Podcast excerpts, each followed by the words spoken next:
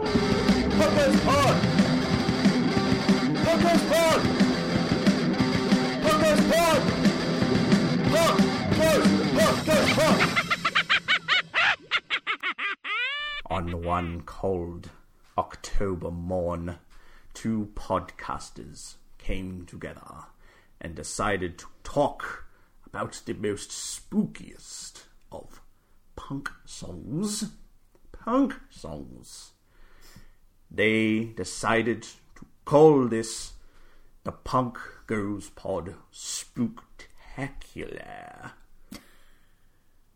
And if you thought that co-host Sam wasn't going to do a Halloween intro, well, you were gravely mistaken. Who was that guy? To think that we were supposed to be getting married today. And look where we are. Thanks, Jeeves Casket Worthington. That was a very, very lovely wedding gift that you gave us. Doing an intro for the show. Sure. Yeah, it's kind of like, you know, if the world hadn't gone to hell, we would be putting on our, I was going to say our suits. You wouldn't be wearing a suit. You don't know that. That'd be kind of cool, though. Yeah, I want to look all fancy, like a little meringue. I hate to talk about wrestling, but they literally did the promotion Impact did a wedding segment, and it was like a very sort of regular guy, and his thing is, and it was like this week, and his thing is like he's a virgin. And he's marrying this woman called Rosemary. And right. Rosemary's Rosemary after Rosemary's baby. Like, everything about her is spooky. Right. And she was literally getting married in the, like, Beetlejuice suit. Oh, for goodness sake. It was sick. And she's got, like, kind of like corpse paint going on. Oh, my goodness. It was sick. I'm sure someone out there multiple people out there have done that pretty much. But... I mean, I would have, probably... No, I wouldn't have worn that to our wedding. Mm. I would have just thought of Robin Thicke instead. Oh, okay. Yeah. No, I'd rather think of Beetlejuice. Yeah. Well, depends which side of the pop culture spectrum you're on. Is it Beetlejuice or Blurred Lines? It's Beetlejuice. Mm. Because Beetlejuice is only half as problematic as Robin Thicke. Jesus. So this week we're delving down a very creepy path. I'm sorry, I love Halloween. I guess in a way it's good that you can, from here on in, you can solely focus on Halloween for Halloween. Mm. You don't have to be like, oh, and happy anniversary, baby. Well, our anniversary was 2 weeks ago. Yeah, but our wedding anniversary. Yeah. Now you can, this is good. This is a gift from the universe that Halloween is your domain still. What? I wanted a Halloween wedding, but that's all right. But... We get to have a better wedding next year. So. Yes. So yes, this week we're diving down we're getting into the hearse, and we're driving down the path of a different avenue. We're not talking about... We're fanging it. Yeah, fanging it down the old creepy road. Yep. We're not talking about a pop punk cover this week. We're talking about the punk legends, The Misfits, and their songs Halloween and Halloween 2. I realised that... I laughed because I'd already written up the run sheet for this and had this episode planned when I was reading the comic book that you bought. Was it Nothing Nice to Say? Yeah, the complete discography by Mitch Clem. And I haven't gotten all the way through it. I will, but I'm sort of taking it one day at a time because I read it and go, oh, wow, that was just me. That was me when I was a shitty teenager. But like one of the panels, they had a couple of panels about the Misfits, but one of them... he was talking about, like, things I want to see before I die. Things I want to see before I die is I want to see a band cover the Misfits and not do Halloween. Yeah. And it was just like, well, whoops. It's funny, like, that whole anthology, I guess you'd call it, of comics, like, and I've probably already talked about this on the pod, but, like, when I was reading it in real time, because I used to follow it on the website, and I think there was, like, updates like Monday, Wednesday, Friday, something like that. And so, like, there would be little moments where I'd be like, haha, I get the joke, but for the most part, like, I got the humour, but not the reference behind it. So it's been super interesting going back to it, like, I don't know, 15-ish years later, I think?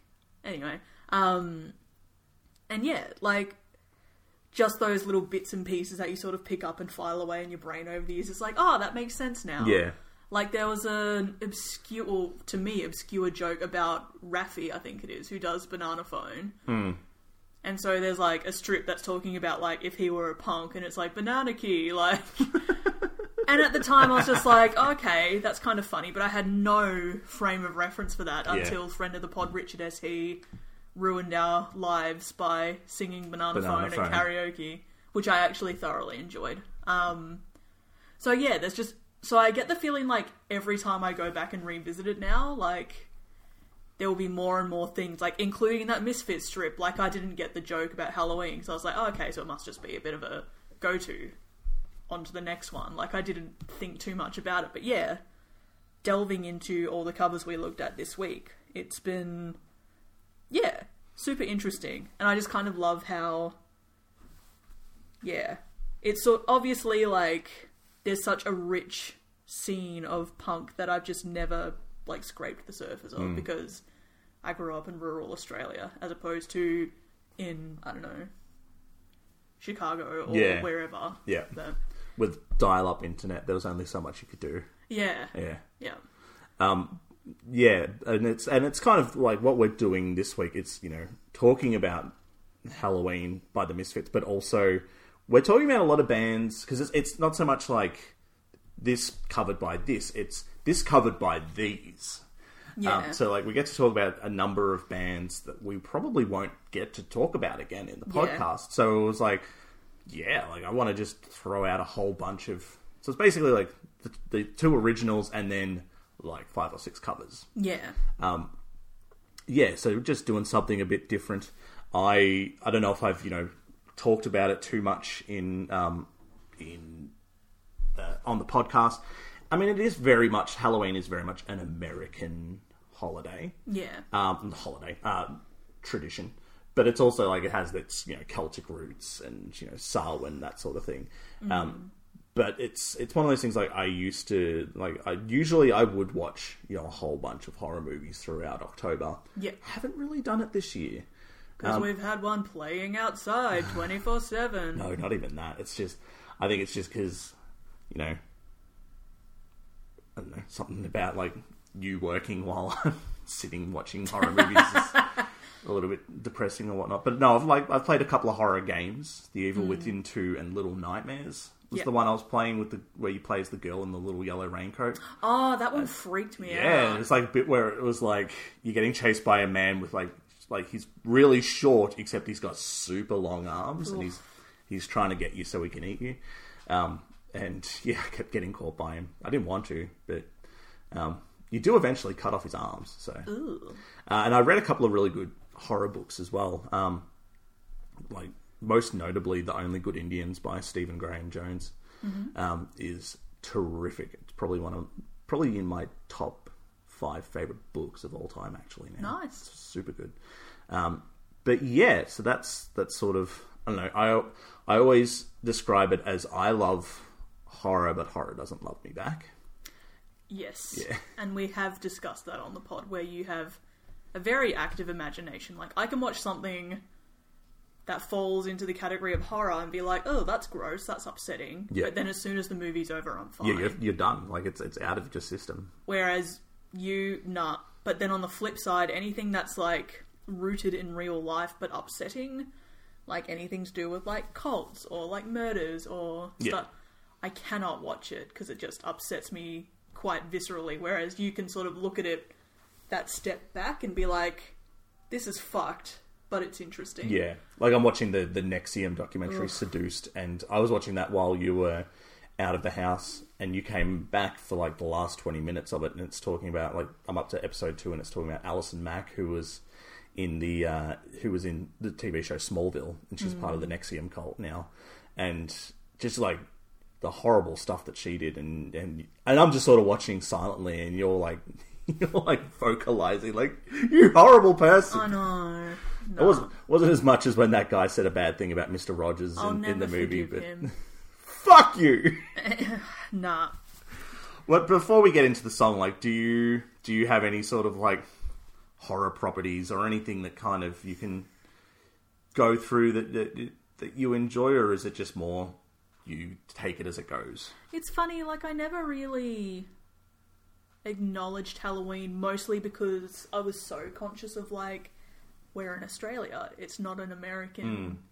And, like, I think it is right for you to say, because you corrected yourself earlier and said holiday, but, like, America has very much taken it and appropriated it as a holiday. I don't know if they take the day off. Oh, but, like in terms of... If there's any American listeners, tell us. Yeah. Like, I think... But just in terms of, like, holiday in, like, the Hallmark sense. Like, You can buy decorations and you go trick-or-treating and you have block parties and things, which sounds so sick, but, like, I was always keenly aware of the fact that we were taking... like, borrowing that from the US. Yeah. So it always just felt a bit stilted, but then moving to the city, it's becoming every year, like, it's getting more and more popular. Exactly, yeah. Like, because I remember in 2009 when I first moved to the city and going trick-or-treating with a couple of friends of mine, and it was super fun, but we were just like, this is hilarious, like, yeah, we shouldn't be trick-or-treating.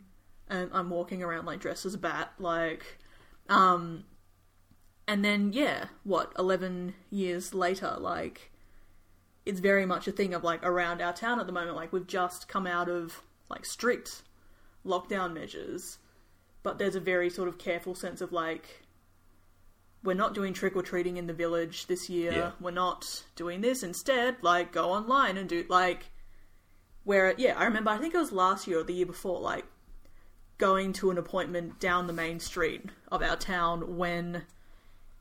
yeah, the Halloween festivities were on, and it was awesome. Yeah. Like, just seeing all these kids going around trick-or-treating, like, dressed in super cool costumes and stuff. It's just like, that's really cool. So, like, I could see myself sort of starting to get into it, but I'm also like, I'll be 30 next Halloween. So it's just like, well, fuck. I mean, you see, like, there's 3 or 4 houses on our street that have kitted themselves out to be Halloween houses. It was very much... But it has definitely developed over the last... Oh, God, as you said, like, decade or so, like, here in Australia. But my mum was very much like, that's an American thing, we can't do that. Yeah. And it was very much... My mum was very anti things that are American, so... Right. Not, like, anti-American, but, like, just like... She would get kind of annoyed when we would see lots of American politics on the television and Halloween. You know, there were a few times that you know, if we'd left the gates open, kids would come to the house trying to trick or treat. It was never anyone I knew, so it wasn't embarrassing. But like, and she would just be like, well, both my parents would just sort of be like, no, we're not American. We don't have any lollies for you, and we call them lollies, not candy. And yeah, and it's like little things like when American words sort of bleed into, like, she hates it when biscuits are called cookies. So I get it. I guess now that we are increasingly, like, online 24/7 news cycle, like, it's just a byproduct of what has happened naturally in, like, the media sphere, But you could go to Coles and still buy, like, you can buy certain biscuits that are going to say cookies now. I mean, cookies just sounds so much cuter than biscuits. Cookies sounds really infantile. I'm like, can I have a cookie? Like, but then biscuit sounds like what your grandma eats, like the lemon cream biscuits. I'd have called them Chazwazzers. I don't know, like. Yeah, it would be like, I don't know, maybe next year things will be a bit normal and we can go out and just have a stupid, like, actual Halloween, because why not? Because we were deprived as children. I'd love to get dressed up. Like, I've not done a dress up. Since my 21st. No, since your friend Jess's. Like, he did an apocalyptic party. I'd forgotten about that. Yeah, that was fun. Yeah, so, I mean, that was only like a year or so after your 21st. But I'd love to do a dress-up party of some sort. I stand corrected. My friend Jackie and I went out to a show, like a concert, on Halloween night, or maybe like the night before, but it was like classified as Halloween night in the city. Yeah. So we were like, yeah, we'll go in costumes. Yeah. Yeah. On October 30th. Yeah. So that was super fun. Went out clubbing afterwards. It was great. Cool. What did you go as? I went as a maid. Oh. To be young. Cool. Well, let's get into The Misfits. Mm-hmm.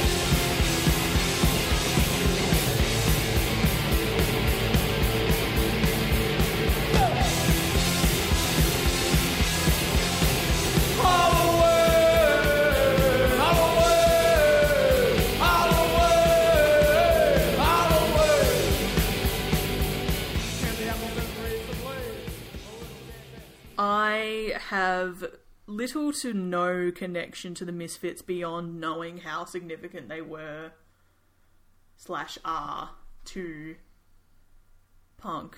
Mm-hmm. So, yeah, needless to say, I didn't do any research. I would say they're influential to not only punk, I'd say they're very influential to metal as well. Yeah. Yeah, it's very, very, probably, I don't know, I might argue they're the most influential punk band ever. More so than the Ramones. Go fuck yourselves, the Ramones. Like, the Ramones were influential to a different sector of... Yeah, it's kind of really interesting as well. Like, I tried to sort of figure it out, but... so, like, the Ramones, the Sex Pistols, I think, like, the Clash. Was it the Australian band The Saints? Yeah. They're considered first wave. Okay.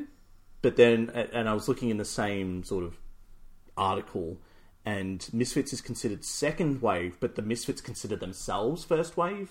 But it seems like first wave ended 76 and second wave started in 77. Okay. But yeah, so they think they're first wave. Maybe the rest of the world doesn't, but it's fine if they're second wave. Like, what's the big deal? So I guess we'll just get into it. So the Misfits formed in 1977, as I stated before, from Lodi, New Jersey. So the band was created by Glenn Danzig, and it was named after Marilyn Monroe's final film, The Misfits. So did they have like a particular tie to that film, or they just liked the name? I couldn't find that out. And I've seen the... I think it's on Stan. I haven't seen the movie, but I see the title. I'm like, huh. Because I imagine it's not like a spooky film. I imagine not, no. Yeah. I imagine they're just misfits. But maybe they just saw the movie, or Danzig saw the movie and was like, that's a cool title. I'm going to name a band after that. Yeah. Jerry Kiefer, who would adopt the moniker Jerry Only, would join the band after it was founded. Oh, after it was found out that he had a bass guitar. He had exactly 2 months of bass guitar experience. That's all you need. So it was kind of a thing, like, back then, it was sort of stuff like, we need a bass guitarist. Who do you know that has a bass guitar? Jerry has one. Well, let's get Jerry. How much experience do you have? 2 months? Yeah. We'll figure it out. You'll learn. You'll be fine. I mean, that's sort of indicative of, like, pop-punk bassists. It's like... Well, even, like, the Ramones. Like, you wouldn't call them skilled guitarists by any sense. No. It was literally just... 3 chords. Yeah. Most of the time.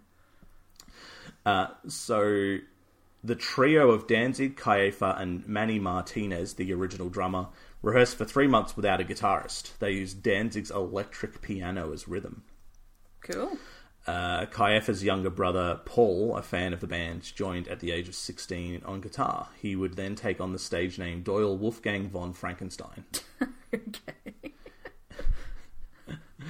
Their iconic skull logo was taken from the 1946 film serial The Crimson Ghost. Bit of trivia for everyone. Our very own Samuel has that skull on his thigh. I do have that skull on my thigh, and I also have that DVD. I have that TV film serial on DVD. Ah. It's, and it's kind of... No, I didn't rewatch it, but, like, you can probably get through it in, like, 2 hours. It's kind of fantastic. Okay. It's a year after World War II was ended, it was all about, like, this person, the Crimson Ghost, doing something dastardly. And, yeah, he wore the mask with the skull face. And I just remember it was basically, there would always be, like, an incredible either, like, chase scene in a car or a fight scene. But the fight scenes, they always managed to keep their hats on. Perfect. But they would always be, like, super intense. Like, these were just, like, the actors were the stuntmen. And, you know, I'm not going to be that person who's like, it was better back then. But it was like, they look like they legitimately beat the shit out of each other. And their hats stayed on. I like to imagine they're doing, like, flips and stuff. And they've just, like, glued their hats to their heads. Because that's how they do it in the biz, obviously. Well, that's going to be my next 3 months. Until I can sweat it out. Yuck. But yes, as you mentioned, I do also have the Crimson Ghost tattooed on my thigh. I enjoy drawing various hats and mustaches on it. Yeah, it's pretty fun. Just a glimpse into our relationship and what makes it so strong. Just you wait till I get a pen and start drawing mustaches on your squirrel. True. Yeah. So the band would split in 1983. During the split, Danzig went off to form Samhain, then his own solo career named Danzig. Perfect. This was more on the heavy metal side of things with a darker atmosphere. Mm-hmm. Jerry Only and Doyle. Did I say that he went? Oh yeah, I did say that he would then take the name Jerry Only. Jerry Only and Doyle would start a short-lived Christian metal band. Oh. Christ the Conqueror. It's KRYST. Yeah, so he's... I didn't realise they were Christians. Jerry is. Huh. Shit. I'm not too sure about Doyle these days, but Jerry's a big time Christian. I think I have it later on in the facts, but I'll talk about it now. When there was, like, talks, because they have reunited with, you know, Doyle, Jerry, and Danzig. Mm. You know, they performed. They've done shows together in the last few years. Yeah. And I remember hearing before that, though, Jerry saying, I will allow Danzig back into the band when he allows Christ into his heart. Because Danzig's whole thing is very, very dark. It's kind of... I don't know if he necessarily is so much now, but it was very sort of, like, Satan heavy. And it was like, that's kind of the thing of, like, that makes it really cool as well. But it's sort of like, surely Doyle realised what he was in for when he joined. Jerry. Ah, whoops, Jerry. And also Doyle, because why not? But, like... But then, like, Doyle left... Doyle left as well at some point, and he did, like... I think he played for Danzig for a bit. He has his own solo career, which is just like he's the guitarist and he has a dude singing for him. Yeah. Yeah, and he's got like he has very much like both him and Jerry have kept the devil lock hairstyle, which is the fringe pulled down. Sort of look like Dracula, but like his fringe like goes down to like down there. Sam is pointing to the middle below of his throat. Chin. Yeah, like it's huge. Clavicle. He's sort of got like a beehive hairdo with like a big thing of fringe, and he's got skull paint and very muscly. He's a very muscly man in his mid-50s. So sorry, that's Danzig or that's Jerry? Doyle. Doyle. Danzig's pretty huge as well. So many people to keep track of, to be honest. Anyway, sorry. It's 3, but yeah. Too many. So the band's popularity rose after the split. This was due in part to the success of Danzig's post-Misfits projects and a number of high-profile bands like Metallica and Guns N' Roses covering their songs. Mm-hmm. Danzig released Mother. Mother was very big. Mother was a very big song. I think, yeah, that's... Yeah. I don't know. I feel like that's one where... I don't know, if I had a gun to my head, I wouldn't be able to remember it, but if you gave me a few days... I'd be able to say, wasn't it called Mother? Anyway. So for a number of years, Doyle and Only, Jerry Only, were in a legal battle with Danzig, citing they should be receiving royalties from the music. Danzig was credited for writing the majority of the music and lyrics. A settlement would be reached wherein Doyle and Only could perform under the Misfits name, sharing merchandising rights with Danzig. So the new lineup would include singer Michael Graves. So they almost like formed new Misfits in the 90s. Yeah, yep. Which, look, I'll defend. I like the 90s style, not as much as, you know, what they were doing with Danzig, but I could still get enjoyment out of it. If you look at it in the lens of maybe you don't like hold so dearly like the fact that this has the Misfits name on it, yeah, and the Crimson Ghost logo, like maybe if you just sort of listen to it without that, there's something that you can. So yeah, does it carry the same kind of sound, or does it feel like a departure in that sense? Because that to me is where it gets tricky, when a band sort of splinters and then one of them, or both, or whoever, like keeps some iteration of. So it has like a, like there's almost like three phases. That was the Danzig era, the Michael Graves on lead vocals era, and then Jerry Only became the singer. Right. It still has very much the 90s stuff still very much has a punk feel, sort of taking on more of those like 90s punk sentimentalities, okay, as well. But it also has like, it's very much like a sort of hard rock, right? Almost at times like, I don't know what the style would be called, but sort of like classical, sort of like ballroom, like monster ballroom or something. So what, like rockabilly kind of? Not rockabilly, like ballroom dancing kind of. Maybe it is rockabilly, I don't know, and I'm probably so wildly wrong with that. Are you thinking of like the Monster Mash or something? A little bit, but not as cheesy. As cheesy. But like, I find it funny that they had a Christian metal project, and then afterwards they would write a song like Helena, where their own Helena as well. Yes, thank you very much. Which the lyrics were about, or the song was basically about, like, cutting, like, mutilating a woman so she can't leave him. Yeah, it's upsetting. Yeah, it's horrible. Fucking hell. So yeah, it's just sort of like, oh, I guess if you just go to church every Sunday, though, you're fine. Oh, that's absolutely it. It absolves all sins. Yeah. So, yeah, in 2016, the band would reunite with Danzig and former Slayer drummer Dave Lombardo. They would perform two shows at the Riot Fest, uh-huh, and the reunion was inspired by the deaths of Prince and David Bowie. Wondering if they're up in heaven going, oh wow, look at what we inspired. Sure. So they're a band of their ilk and of their tenure, I guess you'd say, their length. Girth. Their girth. It's all about that girth. Yep. They haven't been shy of they haven't avoided controversy, I guess you would say. Mm-hmm. And look, I love the Misfits. I have a Misfits tattoo, but I'm also adult enough to go, hey, maybe these people are shitty people. Yeah. And if you can't handle the idea of listening to us maybe saying some bad things, not maybe, we're going to say some bad things about, the musician's character. Yeah. Personal character, then just turn it off. That's fine. You're more than welcome to do that. But all right, so Danzig has been known to be a bit of a diva backstage.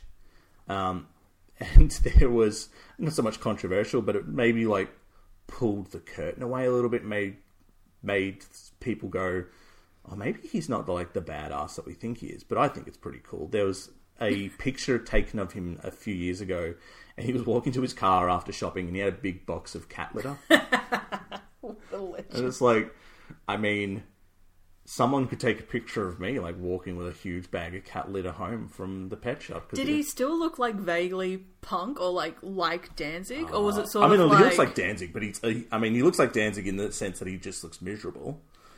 Because I always love, like, that sort of thing of seeing when someone's on stage and they're like super aesthetic in terms of like they've got their whatever sort of outfit and the hair and the stance and all that, but then contrast that to just day to day. Like, I love how you just sort of see them like slightly pale, like a bit bloated.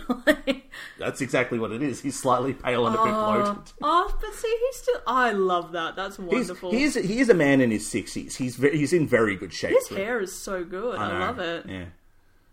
Oh, I love fresh step cat litter. That's what I aspire to be when I'm older. And then someone made a meme, and it's the lyrics from, I think it's The Last Caress. It's like, I got something to say. I fed my kitty today. Aww. It's just like, when you, I guess, and like, if you and your fandom like portrays you as being this sort of like otherworldly figure, yeah, when you do something as so banal and normal as buying cat litter, it's going to be jarring. It's going to be a shock. Yeah, that's... Oh, I love but that. But it's like, I mean, I can almost hazard a guess that you go into that house and he's only got black cats because they're spooky. Black cats are great. We can attest to that. We can. Yeah. There's something extremely delightful about musicians, like punk, metal, whoever musicians owning cats. Yeah. Like, it makes so much sense, but then also it's still very wonderful. Yeah. Yeah. Like, I recently got my copy of the Blast Fiends zine from the Black Dahlia murder. Mm-hmm. And, yeah, in the back of it is some... Because it's all just been photocopied. Yeah. But, like, the guitarist Brian has a thing for his cats. And, like, they're, like, horribly blurry pictures of his cats.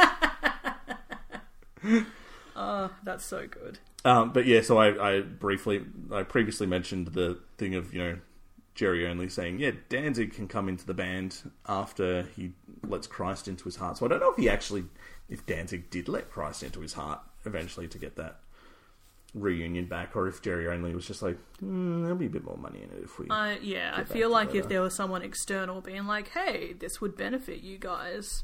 Like... It was... So basically as well, like, in the 90s, and so basically when they got back together... in the 90s and today, from then till today, it's basically become Jerry Only's band, and he's like got a bit of a stranglehold on it. Right. But I mean, it was very smart of Danzig to say, yeah, but I still want the merchandising rights, because that logo is, very popular logo. It's a shame though, because it was Danzig's project. Like, he started it, but he'd walked away. Yeah, good point. And he was, I don't want to say he was as big as the Misfits were in his solo career, but as I said, like, his solo career was very successful. Yeah, that's true. He was doing just fine. Yeah. I know. It's funny, because, like, whenever I hear Misfits, I'm like, oh, yeah, Danzig. Yeah. Like, I know that Jerry Only is a thing, but, like, well, by thing I mean person who now sort of operates the band. I don't know, if you look at him, he looks like a thing. But, like, yeah, it's... interesting. Well, it is kind of funny though. Like, he's got the devil lock haircut as well. Yeah. But like, he's getting so bald at the back, so it's basically like the hair starts like past the halfway point of his skull, but he's like still managed to like crop enough hair to be able to do it. Oh my goodness! Just shave your head, mate. Like, you can look spooky. Like, he'll look like Uncle Fester. It'll be great if he shaves his head, because he does like the makeup to make it look like he's got like big bags.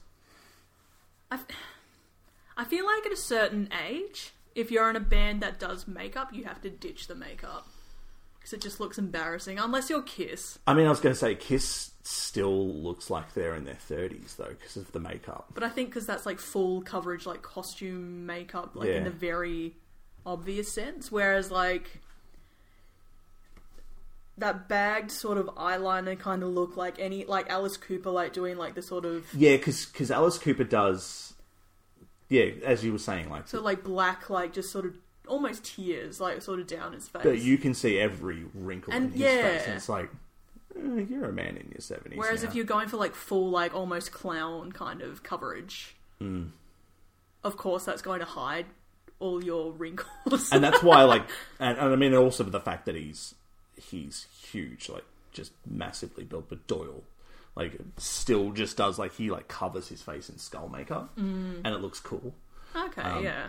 Whereas, yeah, it's just like, oh, Jerry, you just look tired. Yeah, it's sort of like if, like, when My Chem did their performance in December, like, their return, like, it's as if, like, that would be the equivalent of Gerard, like, going back to, like, Revenge era Gerard, or, like, even Danger Days era. Were they wearing face paint, or what was he? What? I remember, like, they did crosses over their eyes. Yeah, like, Frank, the rhythm guitarist, did crosses, but Gerard would wear, like, red eyeshadow, like, around his eyes, or, like, he'd do a band, or, like, that. Yeah. Yep. It would be like if he returned to that, like, it would just look so embarrassing on, like, 40-something-year-old Gerard Way. I think that's one of the things that I really appreciate about Gerard now, is he's just the Big Lebowski. He's just he's the dude, and I want to see the dude get up there and sing about vampires. That made me so happy. He just sort of rocked up in, like, jeans and a khaki jacket. I was just like, yes. Because, yeah, he was performing with just, like, yeah, like, a big jacket. And he's a dad, and it's wonderful. It makes me so, so happy. I do love that. Like, it's just like, I'm not going to try and appeal to the teens of today, because they're not going to get this. I'm going to appeal to my fans. Yeah. That are coming to see this, that were listening to us in 2003. Yeah. Yeah. I love them so much. That's like an example of aging gracefully. Yeah. And like going, oh wow, like, no, I'm into this. Because, like, even, like, Billy Joe, Green Day, like, I will give him an exemption because I think he's ridiculously hot, but, like, the eyeliner, it's just like, buddy, like, yeah, you can still, like, dress rockabilly and stuff, but, like, yeah. Well, I feel like you, like, if you decide that the rockabilly lifestyle is going to become your lifestyle, you turn 46 immediately. Yeah. Like, you immediately become a 46-year-old. You're not like a 20-year-old in rockabilly. No, you are. You've lived a life. You've already got, like, that smoker's cough. Yeah. Yep. Everything just has flames on it. And checkers. And I'm just describing Guy Fieri now. So I'm happy. Yeah, look. I should hedge all of this by saying, like, do whatever the fuck you want. Yeah, but I agree. Like, it does get to a point where it's like, it's a little bit sad, and you see it in, like, wrestling. Like, wrestlers just don't know when to stop, and they're in their 50s and 60s. It's like, just stop. Like, it's a bit sad, and it's like, yeah, with a lot of the, like, the death metal and stuff like that. It's like you still see these 50-year-old men scowling. It's like, you can smile. Like, it's fine. I feel like at that age, you've already sort of carried the band to, like, an iconic point. Yeah. Where I could go along, see said band. I don't need to see them acting out the same symbolism that they carried in their prime. Yeah. Like, I'm not going to be, like, crossing my arms, being like, oh, but he's not wearing his vest or whatever the fuck. Yeah. Like, at that point, I would just enjoy that sort of nostalgia factor of, like, I remember when they used to do this. They're still playing the songs. They're just not doing the whole visual element. Yeah. And it makes perfect sense because they're in their 40s, 50s, 60s. And I'm going to sound like a shithead, but I want Blink-182 to grow up at this stage. Like, I'm now at the, like, when we saw them when we were in our early 20s, it was like, oh, that's great that they still, you know, make dick and fart jokes, but it's like, I'm now 31. Mark is 50, or he's close to 50. Yeah. It's like, why are you still trying to appeal to teenagers? Yeah. Yeah, like, just grow up a bit, dude. I know. Anyway, we should get back to it. Yeah. On to more controversy. So, Danzig is self-proclaimed fence-sitter in terms of both being conservative on some viewpoints and liberal on others, was in favour of Trump's Muslim travel ban back in 2017. He can go fuck himself. Yeah, it was basically like something. It was like sort of like whataboutism, I guess. But it was like he was like, "Oh, look, I'm all for, you know, people traveling, blah blah blah." But, like, I've been banned from countries before, and nobody's throwing a parade for me, sort of thing. Like, nobody's coming to my defense. So it was almost like, I was kicked out of a country once, and I'm sad. I I feel like he would have been kicked out because of something he did or said explicitly. Not... Yeah, I don't know, like, because I think he was saying, like, it was something to do with, like, in Canada, so maybe he even, like, overstayed his visa or something. And which, in that case, like, yeah, go, like... It sucks, but, like, go home, renew your visa and come back. Yeah, those like, are the laws. Fucking hell. But even worse, as we mentioned earlier, in the 90s, they hired singer Michael Graves. Mm. Michael Graves is... Michael Graves, a conservative punk, which to me is... baffling idea in itself. It's like an oxymoron kind of thing. Because I always sort of... I guess my idea of conservatism is confused, but, like, to me, conservatism is, like, Mike Pence. Like, super old-fashioned Christian sort of beliefs. And it's, like, conservatives... Like, punks sort of is everything anti-conservative. Yeah. But yes, Michael Graves in 2020 came out in support of the far-right group The Proud Boys. He can also go fuck himself. Group that has ties to white supremacy and endorses political violence. Yeah, that's a big go fuck yourself with that one. He deleted his tweet supporting that, but unless, like, if it was late 2020 when it was like homosexual people trying to take the term Proud Boys. That was just wonderful. Which in itself is wonderful. If it was like, if he was in support of that, I'd say awesome. But it's no. He's in support of a group that is in support of white supremacy. So go fuck yourself, Michael Graves. I know what you mean about like you are insignificant. Yeah, I know what you mean about that conservative sort of the definition. Like, because I remember when I was younger, that's what I equated with conservative. Was like, I don't know.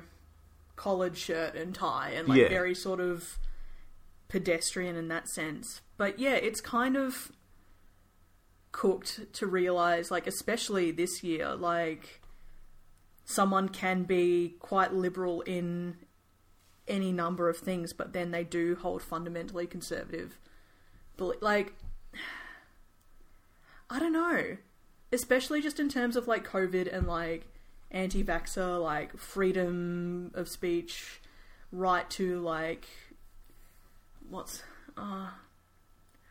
like, not wanting to impede on people's freedoms and stuff. It's just, like, absolutely nuts how people I always assumed were quite liberal are very conservative in their views because, it isn't even sort of that Puritan, it's just closed-mindedness. Like, it's really fucked. Like, yeah, I know... people who have, like, tats and, like, fucking... Yeah, they're quite punk in their aesthetic, but then they are very racist and very sexist, and it's just like, wow, like, you just don't get it, do you? Yeah. Like, even Christian punks make more sense to me than this. Like, you know, vegan punks, like, you know, the earth punks, like... That makes more sense to me than a conservative punk. Like, it's just everything that... But I guess then you look at, what's his name? Sid Vicious wore a shirt with a swastika on it to get a reaction out of people. Fucking Johnny Rotten's still trying to be relevant by wearing a MAGA shirt to try and get a reaction out of people. It's like... But to me, that isn't... Like, I feel like at that point, they give up their punk card. Because they're not standing for the right thing. Like, it's not punk to be a bigot. No. I mean, there is Nazi punk. As the Dead Kennedys said, Nazi punks fuck off. Like... Yeah. Yeah. It's sort of... It's one of those things, like, it's very... It's a genre that's very much about, like, fighting fascism. Yeah. But then, you know, I would also check what a punk band talks about. Like, unless they're a pop punk band, it's like, oh, I don't know what they're going to talk about. But, like, a punk band, I'm going to sort of learn what you're talking about because you might be a skinhead punk band. Yeah. For all we know. Yeah. It's fucked. So, yeah, that's controversies out of the way. I've written a note here that the Misfits were a band that were not only influential amongst the punk scene, but possibly the most influential punk band to metalheads. Metallica covered Green Hell and Last Caress. And... live. They've also done Die Die My Darling. Yep. Guns N' Roses covered Attitude. Green Day covered Hybrid Moments. Former Metallica bassist Cliff Burton had a Crimson Ghost tattoo. Hey, same like me. Hey, there you go. Danzig's deep and sometimes angry-sounding voice, the fast and heavy instrumentation with the look the band members adopted on top of the lyrical content, it is easy to see how metalheads have a soft spot for the band. I wouldn't have put Green Day in that list of metal. No, I was just sort of like... I was just going through like popular acts. Yeah, like, yeah, really gotcha, popular gotcha, acts gotcha. That have covered them, which just sort of like bring in that popularity of the band. Yeah. Yeah, no, I wasn't attributing them to that, but yeah. Yeah. So, the song Halloween, and this is Halloween Uno, mm-hmm. Was their Firth... Was their Firth? Firth single. Was their fifth... They worked with Colin Firth on it. Who are these misfits? I love Colin Firth. Who are these punks? My goodness. It was their fifth single released in 1981. Was released on Danzig's record label Plan 9 Records. And yes, that was named after the movie Plan 9 from Outer Space. Ah, I was about to say, what does Plan 9 mean? So there you go. It was a terrible movie, but it's also very enjoyable to watch. So Plan 9 Records was discontinued in 1995. I think I tried to find what they might have put out, but I think it was mostly just Danzig and Misfits stuff. Yeah. So Halloween was the last single to include former guitarist Bobby Steele. The groundwork was already being laid out to have Doyle replace Steele during the recording. He even laid out his own guitar tracks. So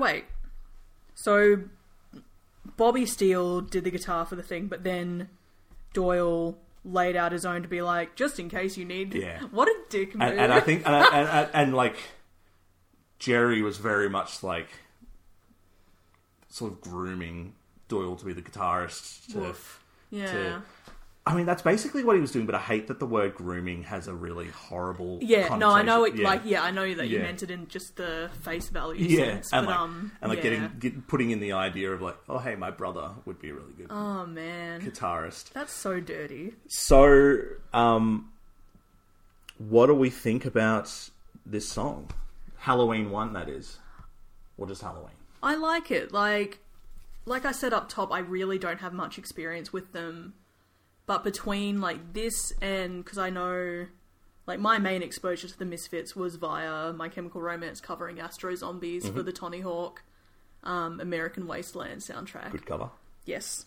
So, like, between those two songs, I can really get a feel for what Misfits sounds like in general. Yeah. So, like, to me, this is a good sort of introductory track. Like... I talked about metal, but that they're probably also the most influential punk band for emo as well. Oh yeah. Even just the iconography of the Crimson Ghost.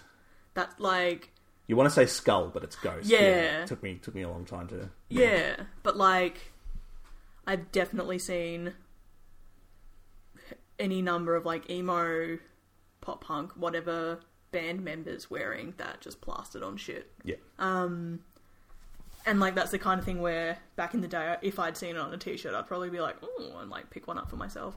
You used to own my Misfits hoodie. I did. Where was I? Yeah, like, it's good. I don't have a hell of a lot to say about it in terms of, like, overall criticism, like, be that good or bad. Like, it's just a solid song. Yep. Like, that chorus is really hooky, like, it makes sense. Yeah. I think for me, like, the Misfits were sort of my exposure to either first or second generation punk, however you want to consider them. Yep. And, like, part of the reason why I really liked pop punk was I'm a stickler for a clean sound. Like, I'm a stickler for, you know, good production. Yeah. And... Like the Sex Pistols and the Ramones didn't have good production, and I never clicked with them. And I'm sorry to if there's any sort of old school punkers out there who are hating that I'm saying this, but I just never really gelled with them. And like I don't know. Sometimes it is hard to separate the person from the music, and Sid Vicious was an arsehole. Mm. I just, yeah. But, like, this band came around a few years later, and I didn't like them to begin with. It took me a little while, but then when it clicked for me, it clicked for me, and it was the song Bullet, which was about the JFK assassination. Yeah. That really got me into the Misfits. And, yeah, as I said, like, I would argue that they're possibly the most influential of the first or second generation punk bands out there. Definitely. It's, you know, the Ramones shirt is iconic, the one with their names. Yeah. You know, the Sex Pistols, again, were iconic, but I feel like the Misfits just sort of were... They broke through not only, like, musical barriers, but, like, they were big into, like, pop culture as well. Like, yeah. You know, even, like, we were watching the show Pen 15. Yeah. And there was a bit where they went into one of the girls' brother's rooms, and he had the Crimson Ghost poster on his wall. And, you know, it's things like, laughably, and I might do an episode on it later on in this show's run, but the Misfits were involved with wrestling. That's so funny. And, like, there's toys of them, and yeah, the Crimson Ghost logo, like, you'd probably... It would be one of those bands where you see that shirt on people who've never listened to the Misfits before. Yeah. And I'm not going to be that person who's like, oh, name me fucking 10 albums. Yeah. But, yeah, it's like, it's just one of those iconic logos. Like, not as iconic, but, like, the Rolling Stones' Lips. Yeah, like, yeah. That was, you know, that was as big as the band, like the logo itself. But yeah, it was just something about the sound of the Misfits. It just, you know, as I sort of described, I hate the Johnny Rotten was the singer of the Sex Pistols, wasn't he? I think so. Yeah, I just hated that sort of, like, really warbly, really, you know, nasally kind of singing that he did. I didn't really gel with the Ramones. I don't know which Ramone was the singer. Johnny. But it's like, there's something so cool about Danzig's kind of like Elvis, Johnny Cash style that's melded into this punk band. Yeah. It's just so undeniably cool. Yeah. They weren't sloppy, like, even though Jerry Only had only been playing bass for a couple of months, like, then they were heavy as well. Like, it's just, yeah, I definitely sort of fucked with this. And, you know, this song, it is like, you know, that chorus is one word, but it's, you know, it's hooky. And even lyrically, like, it brings Halloween back to being scary instead of this fun thing where you go and trick or treat. Yeah. You know, like, talking about, you know, almost sort of like going back to the days of its origins when things were more uncertain. And, you know, I sort of read the lyrics and I go to the movie, however you want to pronounce it. I just say The Witch, but because it's two V's, some people are like, oh, actually, it's The Vitch. Oh, for goodness sake. I just say The Witch, but, like, it sort of takes me to the imagery of this movie, which was fantastic, and about the devil, which I'm all about. But, like, yeah, just sort of like bonfires burning bright, pumpkin faces in the night. I remember Halloween. Dead cats hanging from poles. Little dead are out in droves. I remember Halloween. Brown-leaved vertigo where skeletal life is known. I remember Halloween. Like, it's just... And, like, yeah, then it talks about, like, the candy apples and razor blades. Yeah. Little dead are soon in graves. Like, it's... It really does sort of, like, put in this kind of sinister feel. Like, it's, you know, it's sort of saying, like, Halloween should be scary. Yeah. Like, shouldn't be fun. I kind of disagree. I think Halloween should be fun. And it should be scary. I do like the idea that they're just, like, gatekeepers of Halloween. Like, you're doing it wrong. Yeah, nah, dude, can't dress up. Like, what are you doing? Candy? I'm going to put razor blades in it. I think, like, yeah, you've sort of hit the nail on the head for me in terms of just what are still, like, my first impressions of the band, really. Like, it is that sort of stepping stone from your very basic, like, early punk, which just doesn't resonate with me because of the lower production value, because of the sort of not as much of a signature... like, ethos to it. Mm-hmm. Like, so yeah, like Ramones, Sex Pistols, like, yeah, I listened to the Ramones when I was a kid. I had like their bloody, best of? Yeah. Like, I think it's like a 2 or 3 CD thing. Like, it was fine, but none of it has stuck with me because, like, aside from Blitzkrieg Bop, which is a bop, to put it... I would say I Want to Be Sedated as well. Oh, that's... yeah, so, yeah. Like, they have cool shit like that, but, like, I don't really associate them much with anything beyond, like, New York punks. And again, we're not diving deep into that catalogue. It's like, no, this name is 2 Ramones songs. It's Blitzkrieg Bop and I Want to Be Sedated. But, like... yeah. Like, they were good, but, like... I don't own that CD set anymore, which probably says a lot. Mm-hmm. Whereas, like, yeah, this is sort of that stepping stone where, like, the production quality was better. They're more cohesive in, like, overall themes. Like, their whole thing is, like, they're spooky. They're a bit sort of, woo, like... And, yeah, the singing... or, like, Danzig... Danzig? Danzig. Yeah, like, his voice is really good. And the musicianship is good. And then, yeah, that was sort of the stepping stone for a lot of the bands that I listened to. Yeah. Like, so yeah, within the context of who they followed and who they influenced, like, I really appreciate that they exist. And it's like the way that they've recorded his voice in this as well, like, sort of really echoey, and with the way that he sings, it is kind of spooky as well. Yeah. Like, it is a really mood theme setting song as well. I think one of the things that I appreciate, and they took themselves very seriously. Yeah. But like all other punk bands sort of really took themselves seriously, but it's one of the things, like, they may have done, but you don't really hear of the Misfits having, like, overdoses or being alcoholics or anything like that. The Misfits were kind of nerds. Yeah. And they would never admit to it. Yeah. But they're nerds. Yeah. And I love that. Like, it's... yeah, they had, like...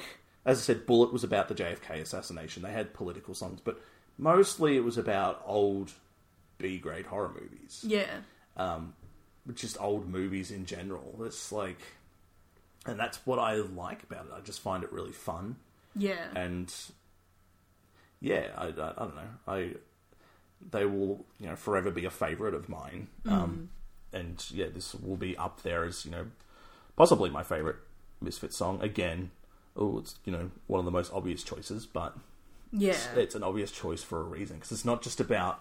it's not just... like, it puts me in the mood for Halloween. Yeah. Like, yeah. I don't know. But, you know, they did also do a second Halloween, which followed after Halloween 1, I guess you would say. So it was on the same album, like, back to back. Yeah, it was, so the song, I think, sort of, they're really hard because they sort of didn't, they had like one album with a lot of demos and singles and that sort of stuff. Okay. But yeah, so the second Halloween, which was... I'm trying to make a joke about the movie Halloween 2. But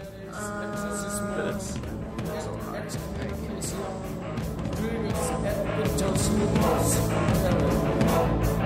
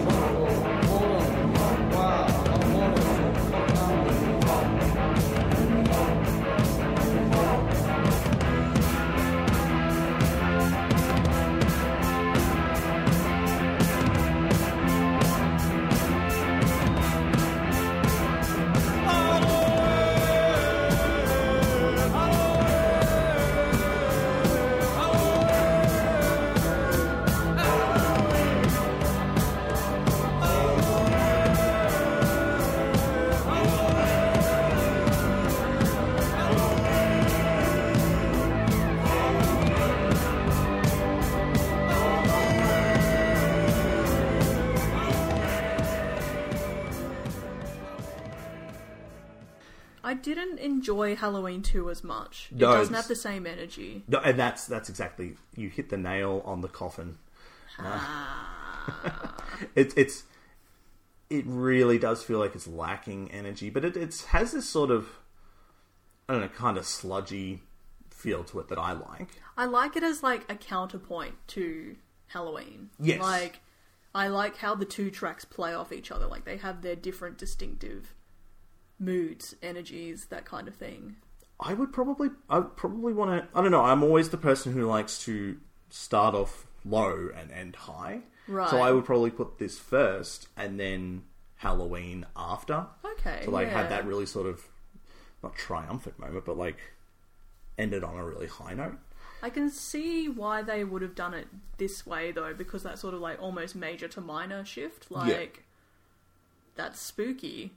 Like, yeah, spooky shit usually doesn't sort of have that triumph. Yeah. Yeah. Anyway. But it's so the lyrics to Halloween 2 are in non-standard Latin, and it roughly translates to ancient formulas of exorcisms and excommunications that witches and those made wolves believe I maim. Now the demon clothed in wolfskin, having to hide in the hollow of a tree, I say werewolves can change shapes. It's kind of cool. It's funny, like I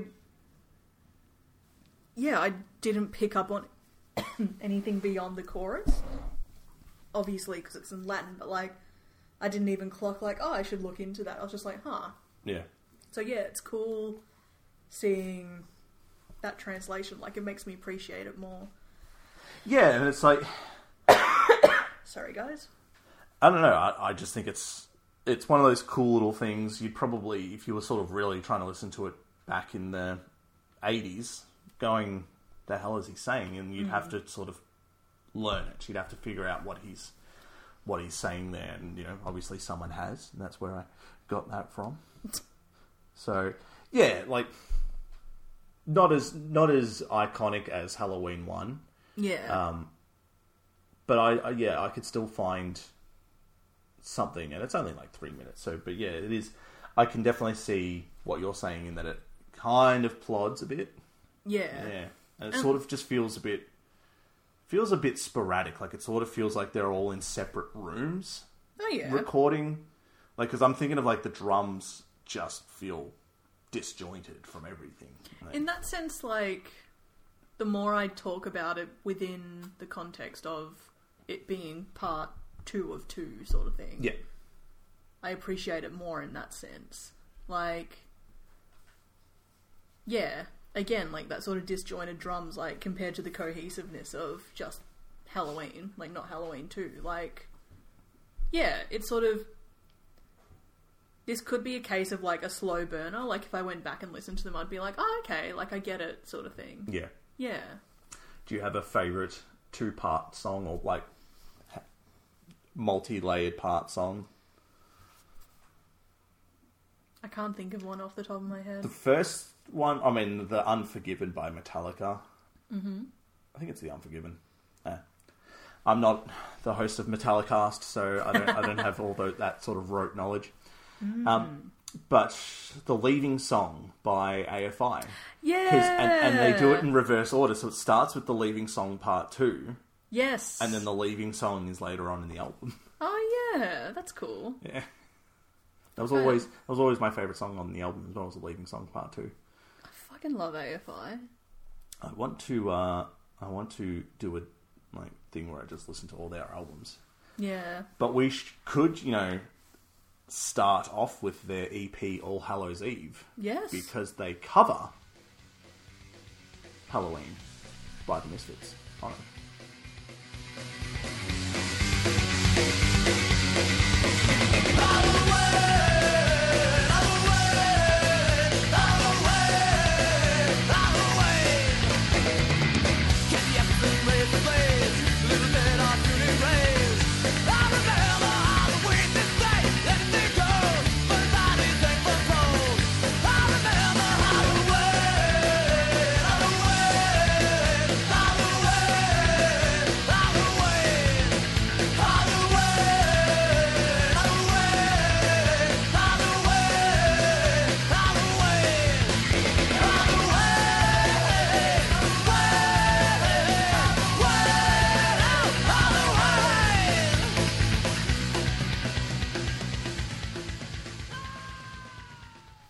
well, there you go. I really love this. Like, I was a late starter with AFI. Like, yeah, my friend Ella had Sing the Sorrow, so I listened to that. It was great.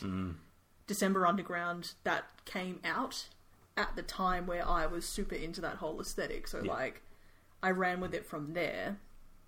But then, like, I'm yet to do it properly, but I do want to go back and listen to their more... Punk. Yeah, which is the stuff that you got me into, like, just on drives to and from the peninsula, that kind of thing. Like, they're just so good. And it was... So, for me, it was the song The Boy That Destroyed the World. Yeah. On the All Hallows EP that got me into AFI, that made me notice AFI. Yeah. The only thing that this is missing, and because this was like 2001, so not like only a few years before Sing the Sorrow, I needed one. Oh yeah, from Davey Havok.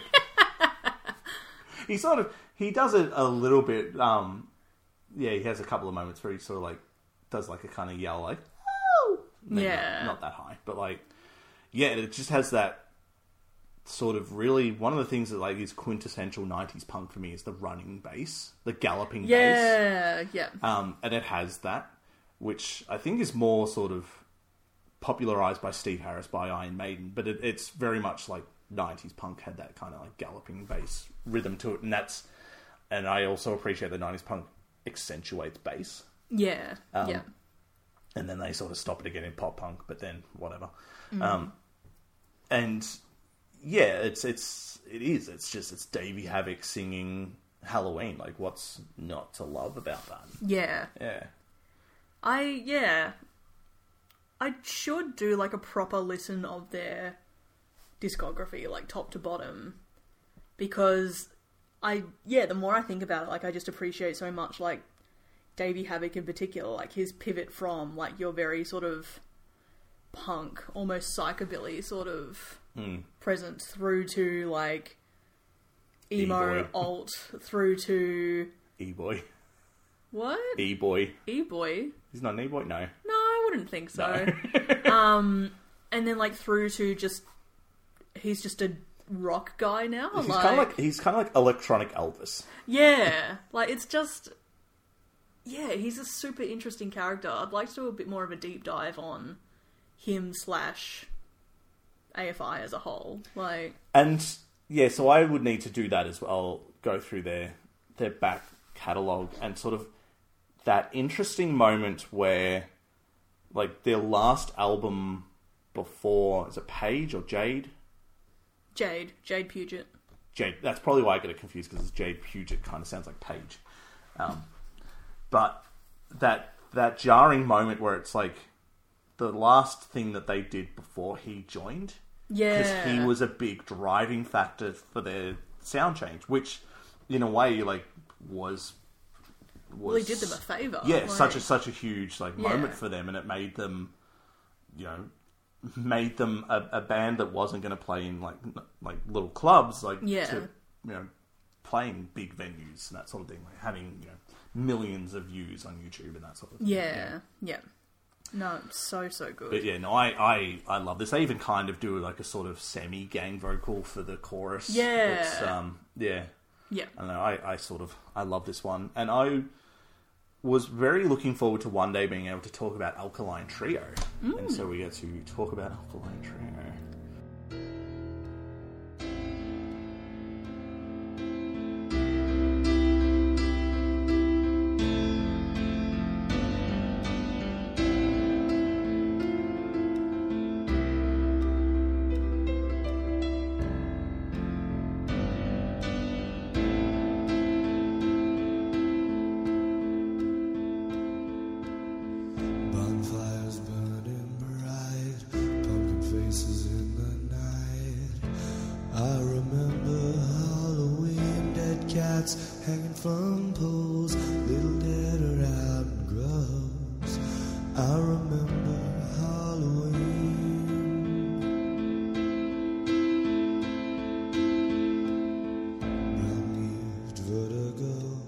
Skeletal life is known. I remember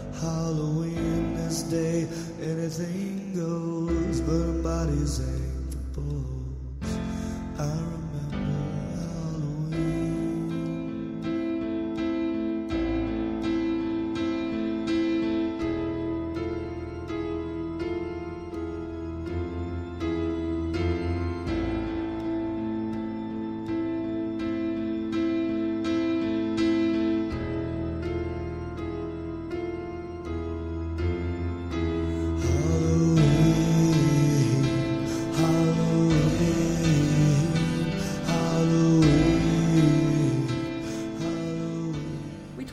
briefly for the Rocky Horror Punk Rock show. Yes, we did. I forgot about that. But unlike this cover, I enjoyed that cover.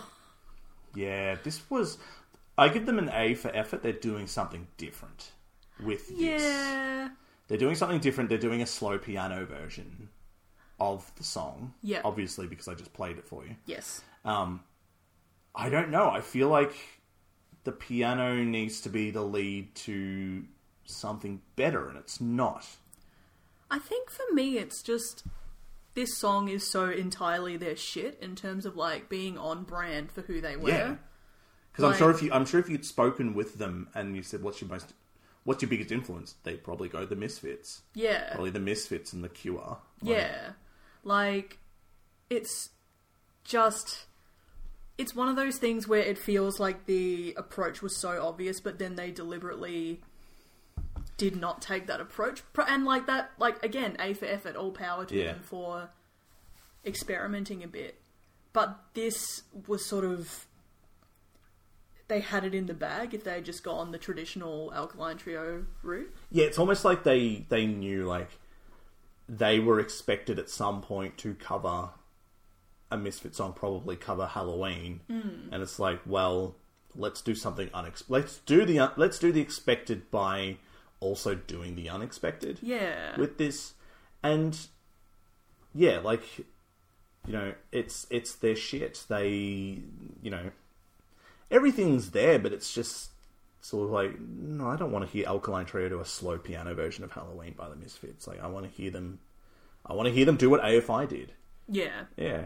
But I guess for the purposes of, you know, mixing things up for the podcast, we have a different sound, I guess. Yeah. Yeah. Yep. So another band that we've sort of briefly spoken about at times, and, you know, I've sort of wanted to talk about at some point, is The Creep Show from Kannada. Mm-hmm.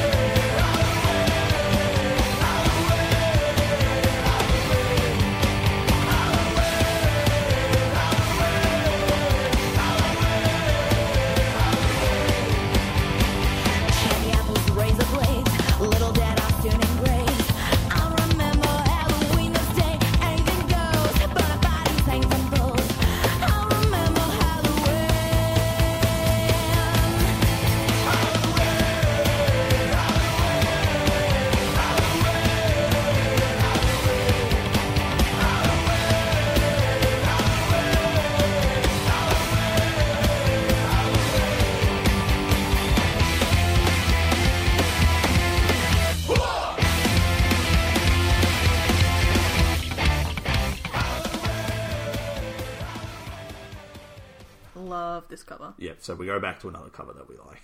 Yes. Yeah, no, this is sort of like the rockabilly version of Halloween. And yeah, it has that kind of, again, that sort of, well, they do the double bass though, but it's the double bass sort of, you know, gallop along. Yeah, and just a badass woman singing the vocals as well. Like, yeah. Like, what's not to... Is this the original singer or the one who took over? Or not 100% sure? So they had about three singers. They had I don't know their names. They had I think it was the first singer. She got pregnant. Her sister came in and did singing and guitaring. She then left to join that band that did Walk Off the Earth. So they did and I think we'll get to talk about them when we do Gautier, because they did the Gautier cover where five members played the same guitar. So she's in that group. Then they have... I don't know if it's the first or second singer. Yeah. But that's it. It sounds like the second singer. Right, okay. To me. But I'm not too sure. I don't know. I think I described this when we talked about the Rocky Horror Punk Rock Show. It's definitely my favourite style of female vocalist. That kind of really sort of... Not bratty, but sort of that kind of... Almost like harshness to the vocals. It is kind of bratty though. Like it's... Yeah, I guess. Yeah. So, and it's like we rewatched 10 Things I Hate About You recently, and it's just like everything about that. It's like... Yeah, I kind of adore that. But yeah, that's just puts me in that mindset. You taking a picture of me? Yes. I felt like I should document this, but you just look very confused. That can be our Twitter promo image. We did the anime filter, and I found out that between not smiling and smiling, I have vastly different facial features. I just love, like, you obviously have just, like, a quintessentially, like, handsome face, because, like, the anime filter just looks like you as an anime person. And then, like, I have joked many times before about how, like, you basically are just Kristoff from Frozen, like... It makes me very happy. Anyway. Yes, I love the Creepshow cover. And, God, this is just reminding me, like, all these bands I want to go back and listen to. Yeah, like, I know, right? I want to listen to AFI. I want to listen to the Creepshow. I want to listen to... Good Alkaline Trio. Yeah, Crimson and, like, Good Morning and all that. Man. I think, like, again, like, even just those three, like, Alkaline Trio, AFI, Creepshow... This cover theoretically works so well for all three of them. It's just that Alkaline Trio did not follow the brief that they were sort of given by the universe. But, like, I think, as I was saying, like, we get to have a different version, because we could have three very, very similar sounding songs. That's true, yeah. Three very similar sounding versions of this song. I just didn't like the Alkaline Trio version. Yeah. Yeah. Yeah. At the end of the day, it's what it boils down to, is I just didn't like it. Well, it's sort of, to me, it's almost proving the point of, like, some cliches exist, like, well, no, all, like, a cliche is a cliche because it makes sense. Yeah. Like, it's fine to sort of do something that is so obviously, like... It's a really hard line for a band, because you can do the same thing and people are going to say you're running out of ideas, you have no creativity, or you can branch off and people go, oh, you're selling out, or you just whatever. So another one that we very much enjoyed, and I'm going to butcher the pronunciation of this, but Os Desconhecidos. So good. I remember all the Tuesdays and the Pringles, where bodies are hot balls. I remember all the words. I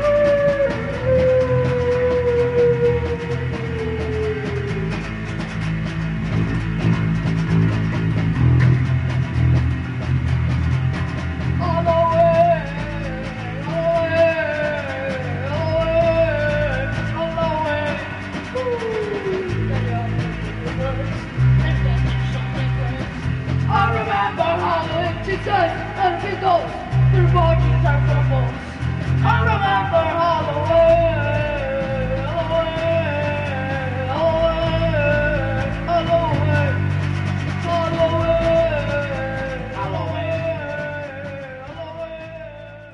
So it's, I mean, you could probably hear that the singer does not have the baritone of one Glenn Danzig, and that's because he is a child.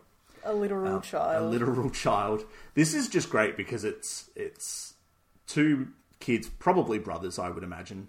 Yeah, I got the impression that, like, the older brother was the one who was interested in music first. Yes. And then sort of recruited his little brother, who still, like, rocks ass. Oh, yeah, he's great on the bass. And he's taking over the vocal duties. And, and they're dressed up like the Misfits. Yeah. So they've painted their foreheads to, like, represent the devil lock, and they've got, like, the makeup on, and they've got, like, leather pants and that sort of stuff. Like, it's just great. It's funny because... So, like, he's singing into the microphone, but then when the older brother comes in with, like, backup vocals, he's louder than the brother on the microphone. The only thing that upset me about it was we watched another one of their videos, and I don't know why it upset me, but, like, they obviously cover a broad spectrum of music. Mm. I assumed that they were, like, two, like, super, like, punk...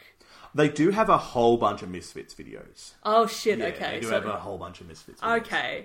Because, yeah, I was just hoping that they weren't, like, sort of that YouTube fodder almost of, like, and now I'm going to do this in the style of this, and, like, I'm going to dress like... But they're, like, the other one, they were doing Motorhead. It's like... Yeah, that's true. Motorhead's badass, come on. Oh, but it just... Yeah. It always makes me slightly jealous that I never, like, picked up guitar properly beyond... a few lessons at school and then learning tabs off the internet. Yeah. But yeah, shout out to friend of the pod, Jason, for teaching me some theory in lockdown. Anyway. Lastly, a band who's no stranger to painting their face, and also a cover of Halloween 2. Yes. Our only cover of Halloween 2 is a band by the name of Cradle of Filth.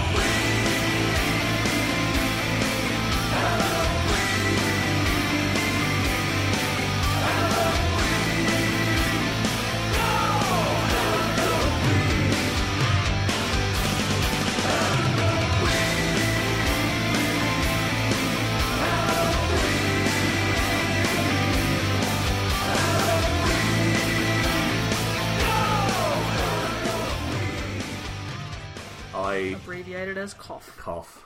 I was telling you the other day, I had a phase where I was pretty invested in Cradle of Filth.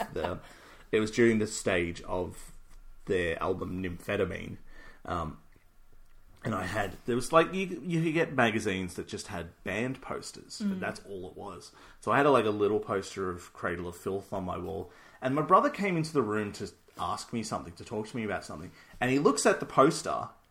He just points at it and goes, "That's disgusting," and walked. And it was just these six dudes in makeup and like lots of leather and spikes. And Danny Filth is like 5 foot tall, and so he's just like, "That's disgusting," and walked out. And I don't know whether it was the name, whether it was the look.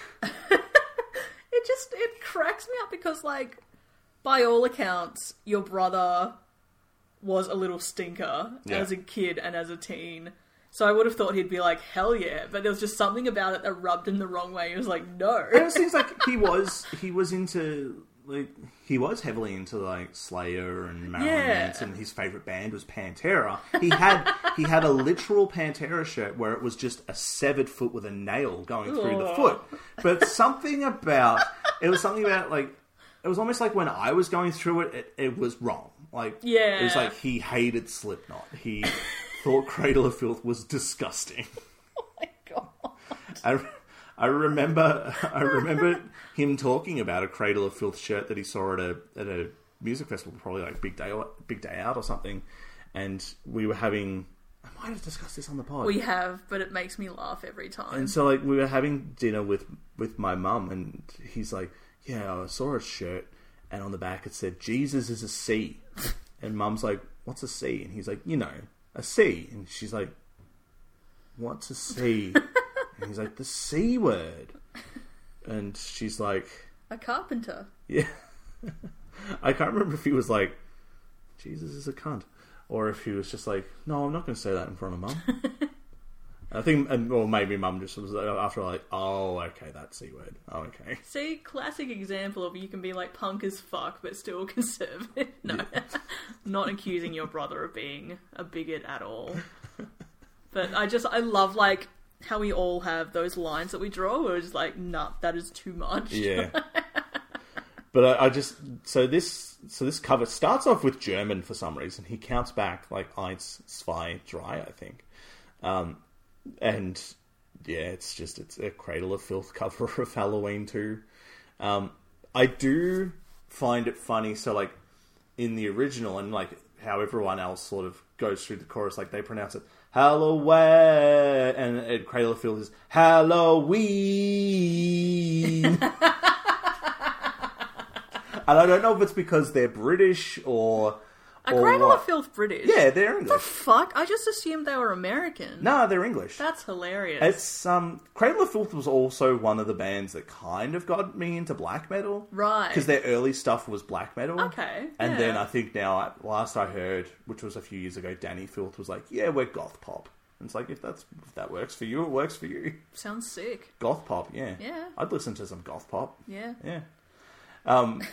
But yeah, it's very much just a lot of like pinch harmonics and just, you know, heavy riffs. Mm. But yeah, I just like that Halloween. I know that I'm 29, but just anything with wee sound just makes me laugh. Like I remember someone saying I think it was on Reddit, like the whole like, so www, that's like, it's meant to be the abbreviation, but it's so long to, like, get out all those syllables. WWW, yeah. So then, yeah, like, someone was saying they just go, like, woo, woo, woo, and then someone was like, I say wee, wee, wee. Wee, wee, wee. It explains why you like Weezer so much. Probably. Weezer! Have they ever done any, like, Halloween, but, like, Halloweezer? Ooh. I'm gonna Google that right now as you... Halloweezer. How about you tell everyone what we're doing next week and I'm gonna look that up? Well, I mean, you can look that up and tell us if you... hell yeah, yeah, nah. Yeah, sorry. So we'll do the hell yeahs, yeah, nahs for just the originals.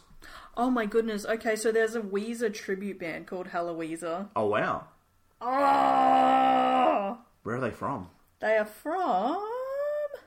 Hold on. So it looks like they... Oh no, that's their same page. Don't worry. Bear with me. They're from Lexington, KY. Kentucky? Shit. So we're a bunch of musicians who grew up in the post-grunge era of music, which was highlighted by the Weezer albums Blue and Pinkerton. Sick. Pretty much anyone who grew up during this time can still remember a lot of those songs by heart. We're a band dedicated to highlighting the awesome, nostalgic feeling of jumping around in your bedroom when nobody's home, belting out the words to your favourite Weezer track. Only this time you'll be singing along with others in a bar.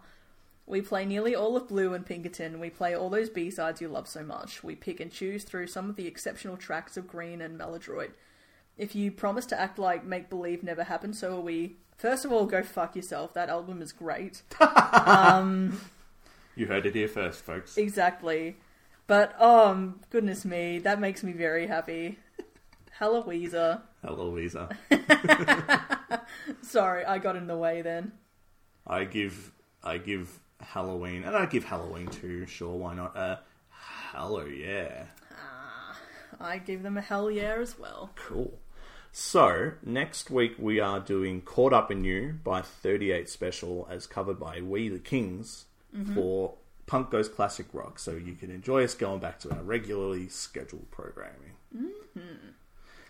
Anything else you want to take us out with?